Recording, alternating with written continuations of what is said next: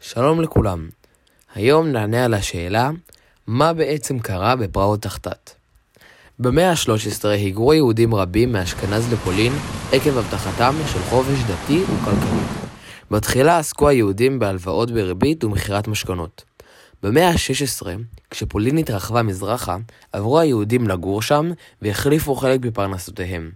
היהודים הפכו לחוכרים, סוחרים ובעלי מלאכה. עקב החלפות המקצוע, פרחה הכלכלה היהודית ויהודי פולין חיו בשלווה שאפשרה את פריחתן של הישיבות. אך הפריחה הכלכלית והרוחנית של יהודי פולין לא נמשכה לעד. האצילים שהיהודים עבדו בשבילם היו נוצרים קתולים, ואילו האיכרים היו נוצרים אורתודוקסים. האצילים הפולניים הפריעו לאיכרים האוקראינים לקיים את דתם כרצונם. בנסיבות אלו נלכדו יהודי אוקראינה בין הפטיש לסדן, בין האצולה השולטת לבין האיכרים. מאחר שהאצילים רצו להגדיל את הכנסותיהם, הם העלו לעיתים קרובות את דמי החכירה. בנוסף, היו מתעללים החוכרים ולועגים להם בשל אורח חייהם היהודים. בנוסף לזאת, עקב עליית דמי החכירה, האיכרים האשימו את היהודים שבעצם רק גבו את הכסף. שנאת האיכרים לחוכרים אפילו עלתה על שנאתם לאצילים. מי שליבו את השנאה של האיכרים לאצילים וליהודים הם הקוזקים. הקוזקים היו אנשים שעקרו מטורקיה, וכן איכרים פולניים שברחו מאדוניהם. עם סיפוחה של אוקראינה לפולין, הפכו הקוזקים לנתיני המלך הפולני, ושימשו כחיילים שכירים של צבא פולין, והגנו על הגבול המזרחי של הממלכה מפני הטורקים והטטרים. הטטרים הם שרידי השבטים המונגולים. בתמורה לשמירה קיבלו הקוזקים חופש לבחור את מנהיגיהם ואורח חייהם. ככל שגבר הלחץ הפולנים על האיכרים, יותר ויותר איכרים ברחו מן האחוזות והצטרפו לקוזקים, ובכך חיזקו את כוחם. בעקבות בריחת האיכרים, האצילים סבלו מאובדן הכנסות, והחליטו להגביל את הכוח הצבאי ואת האוטונומיה של הקוזקים. הקוזקים כעסו ותבעו מהפולנים שייתנו להם חופש דת ומעמד שווה לאצילים. כשהפולנים דחו את בקשתם, הכריזו הקוזקים על מרד. למרד הצטרפו גם האיכרים והטטרים, שהיו אויבי הקוזקים לשעבר. בראש המרד עמד בוגדן חמילניצקי, שהיהודים כינו אותו חמיל הרשע. האיכרים האוקראינים רצחו אצילים וטבחו בחוכרים היהודיים בהנאה מרובה. היהודים שניצלו מהטבח ברחו אל המבצרים או אל הערים הבצורות.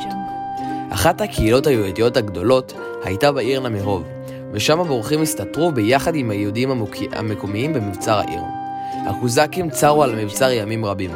באחד הימים, היהודים ראו צבא שחנה מול העיר והניף דגלים פולניים. היהודים שמחו וחשבו כי צבא פולין בא לעזרתם. הם לא ידעו שהקוזקים הערימו עליהם והתחפשו לפולנים. תושבי העיר הפולנים ידעו על תכסיס הקוזקים, אך לא גילו זאת ליהודים.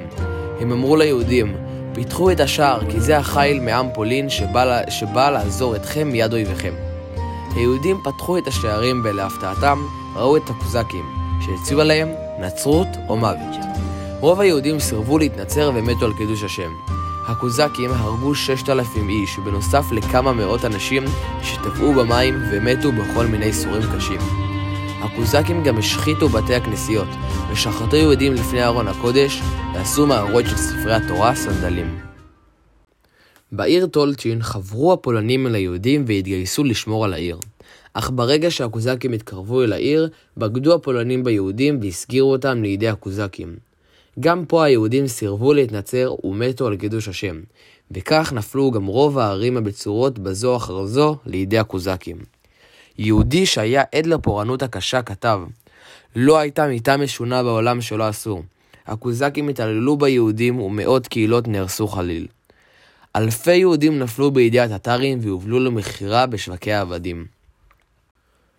מרד הקוזקים נמשך כשנתיים, ובני אותו הדור השוו אותו לימי חורבן הבית השני. הכאב היה גדול, במיוחד לאור העובדה שיהודים רבים מצאו רמזים לכך שבמועד זה תבוא הגאולה. כמו שכתוב, בשנת היובל הזאת תשובו איש אל אחוזתו. הזאת, גימטריה של שנת תח. גם ראשי התיבות של מנהיג הצוררים חמיל הם חבלי משיח יבואו לכם. היו יהודים רבים שלא רצו להישאר בפולין ונדדו לגרמניה, אוסטריה והולנד.